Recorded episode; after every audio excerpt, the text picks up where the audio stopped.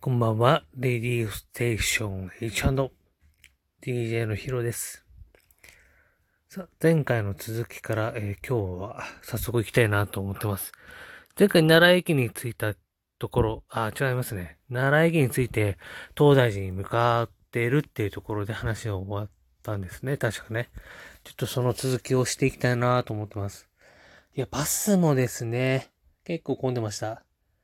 混んでた。まあ、ほとんどがね、東南アジアじゃないんで、東南アジアじゃなくて、アジア系の人、あとはアメリカなのかなヨーロッパとか、その辺の人が多くて、もうほとんど日本人乗ってません。乗ってません。なので私ぐらいじゃないですかね、乗ってたの。で、東大寺近くの、えー、バス停で降りました。実はなんと私、東大寺行ったことありません 行ったことないんですよ。だ初めてなんですね、東大寺行ったのって。なのでちょっとワクワクしてましたよね。で、例のその、奈良公園もありますし、鹿？まあ、鹿いるんだろうなぐらいしか思ってなかったんですけども、いや、思った以上に鹿いるんですね。そして、意外と、あれ結構怖いなと思いましたね。いくら角はないとはいえ。結構、後ろからドーンってやられそうな、えー、気持ちでいて、ちょっと、おーって、なるべく鹿のところには近寄らないように、こう、歩っていきましたね。まあ、晴れてて、冬の割には暖かかったかな、っていうような日でしたね。まあ、さすがに日本人の客、観光客も少しはいたんですけど、まあ、ほぼほぼ、えー、外国人のお客さんが多かったっていう印象があります。で、まあ、私は観光もしなきゃいけないし、移動もしなきゃいけないっていう、その二つの目的があったので、うんまあ、急ぎ足で、えー、早く見て、早く、えー、移動しなきゃなんて思いながら、えー、歩ってたわけですけども、まあ、南大門ですかね。見てみたかったんですよね、南大門。いや、あれ見たとき、本当にちょっと、ああ、もう一度来たい、もう一度ここに来たいっていう気持ちが、あ出てしまいました。なんか、震えたっていうか、鳥や、いや、ほんと、真冬なのに鳥当たったっていう。いや、あれはすごかったなーって思いましたね。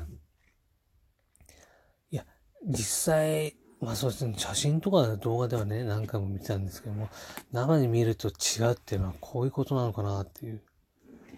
うん、やっぱ憧れの人、この生で見るとこの興奮するのと同じように、本当に生で見て興奮しました。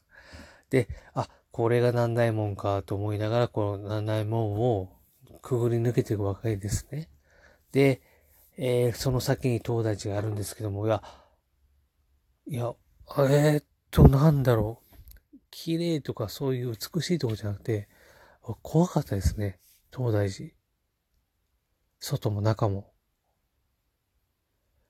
いや全部が全部見透かされてしまってるっていう、えー、心の中、心の中を、えー、見透かされてるっていうような感じにになってしまいました。い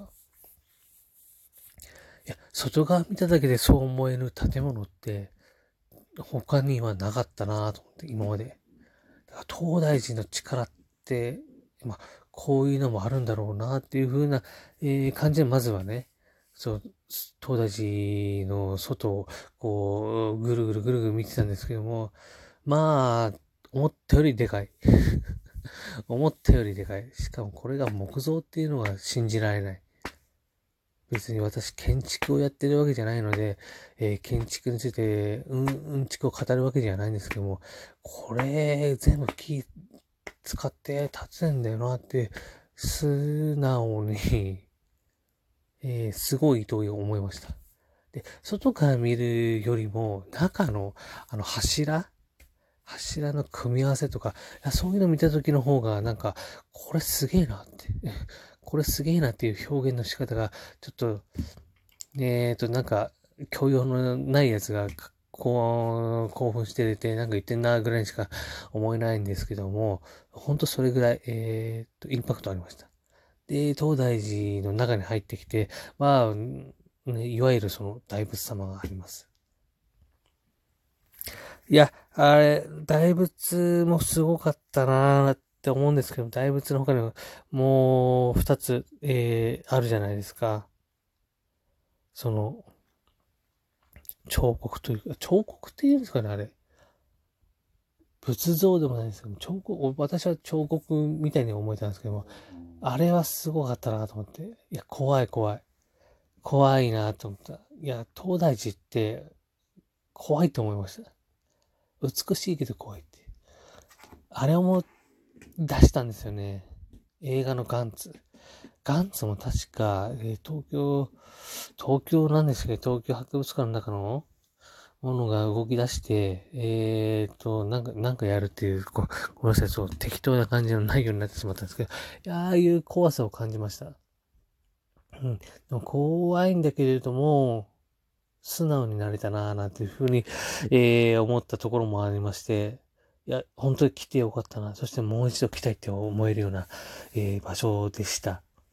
で、東大寺の中をこうぐるぐるぐるっと回って、まあ写真もね、何枚か撮って、ああ、私も観光客やってんだな、なんて思いながらね、他の外国人と混ざりながら、えー、写真とか撮ったりしてましたけども、で、時計を見るとですね、もう2時過ぎ、2時前か。2時前、あれ？って思って。あ、ちょっとやばい。これ、俺、な、今日、名古屋行くんだよねって。名古屋にホテル取ってるんで、移動しなきゃって思って、ちょっと慌ててですね、まあ、東大寺の中をぐるぐる回った後に出てからはもう早かったですね。もう鹿なんて目じゃないっていう感じで、もう急いで奈良駅に戻って、奈良駅が今度は京都に向かう快速が、これ多分さっき言ったあの大阪から奈良に向かう快速と似たような名前だったと思うんですよね。宮古寺快速か大和寺快速かっていう、これ、あの、間違ってたらごめんなさい。鉄オタの人ごめんなさい。指摘してください。で、京都に向かう、で、あと、後付けたんですね。平等院報道も聞きたかったなぁなんて思ったりしてね。えー、もったいないなぁと思いながらも、その時はね、もう移動することで結構頭の中、えー、8割ぐらい占めてたんで仕方ないのかななんて思ってますけども。で、もう、京都まで結構すぐ着いたのかな？うん。で、京都駅着きました。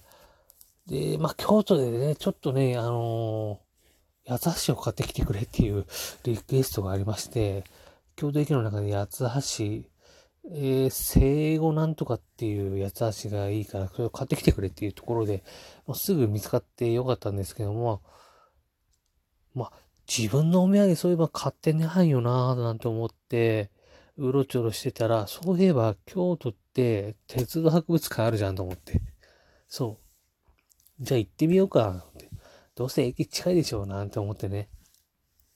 で、いろいろ調べたんですけども、いや調べてもよくわかんなかったんで、まあ、とりあえずそっち方面に向かって、えー、歩いてみようかななんて思って、いずれ着くでしょうなんて思っていたんですけども、これが結構ですね、えー、徒歩何分だあれ？20分ぐらいかかったのか、20分、30分ぐらいかかったのかな？いや、結構あるって往復1時間。いやー、この辺は結構、ちょっと時間狂わされたなと思いながらね、京都博物館の、あの、お土産のコーナーっていうのは、あの、自由に出入りできるところがあるので、そこで、急いでお土産買って、自分の買って、ささっと京都駅に戻って、えー、また、前原までですね。今度は快速かな？うん。あんま昼間、その新快速が走ってる時間帯じゃなかったのかもしれないんですけども、そういうのに当たることができなくて、快速で、なんうん。とことこって、えー、戻りました。で、前原に戻って、今度前原から、えー、っと、名古屋まで直通がなかったので、えっ、ー、と、確かですね、岐阜ぐらいかな。岐阜ぐらいまでの電車に乗りました。で、岐阜から名古屋なんてね、もうすぐだったんで、ちょっと岐阜でなんか、うろちょろしてるのかな、なんて思ったんですけども、うーんと、日本、岐阜全然よくわかんなかった。全然よくわかんなかったんです。で、まあ、まあ、いっかと思って、で、すぐ、えー、名古屋の方に戻ってきました。実は名古屋何回か行ったことあるので、そこまで苦労はしてなかったです。けども、うーん、夜ご飯ですね。せっかくな、なんか名古屋飯でも食べたいなーって、食べに行きたいなーなんて思ってたんですけども、年末でね、どこも混んでますし、あの、お店、一人で入れるようなお店がなかったんですね、正直。なので、ほんともったいない、ほんともったいないなって思ってるんですけども、コンビニの名古屋飯で、えー、とりあえずその日は済ませて、やっぱね、移動、移動って結構疲れるんですね。自分で思ってない、思ってなくても。なので、その、すぐ寝ちゃったんですよね。これもまたもったいないなことをして、えー、まあ、翌日を迎えるんですけれども、また、お時間が来てしまったようです。全然前進んでないですよね、話ね。こんな移動話聞いてもね、全然面白くないですよね。いや、ほんとね、面白い話したいなーって。みんなが興味持つようなお題でね、話したいなーなと思ってるんですけども、ここ2回3回はちょっと自分の、えー、楽しかった話をさせていただけたらなと思ってます。では、この続き、きっとラストになると思いますので、えー、ぜひですね、えー、期待していただければなと思います。それにしてもラジオって難しいですね。それではまた。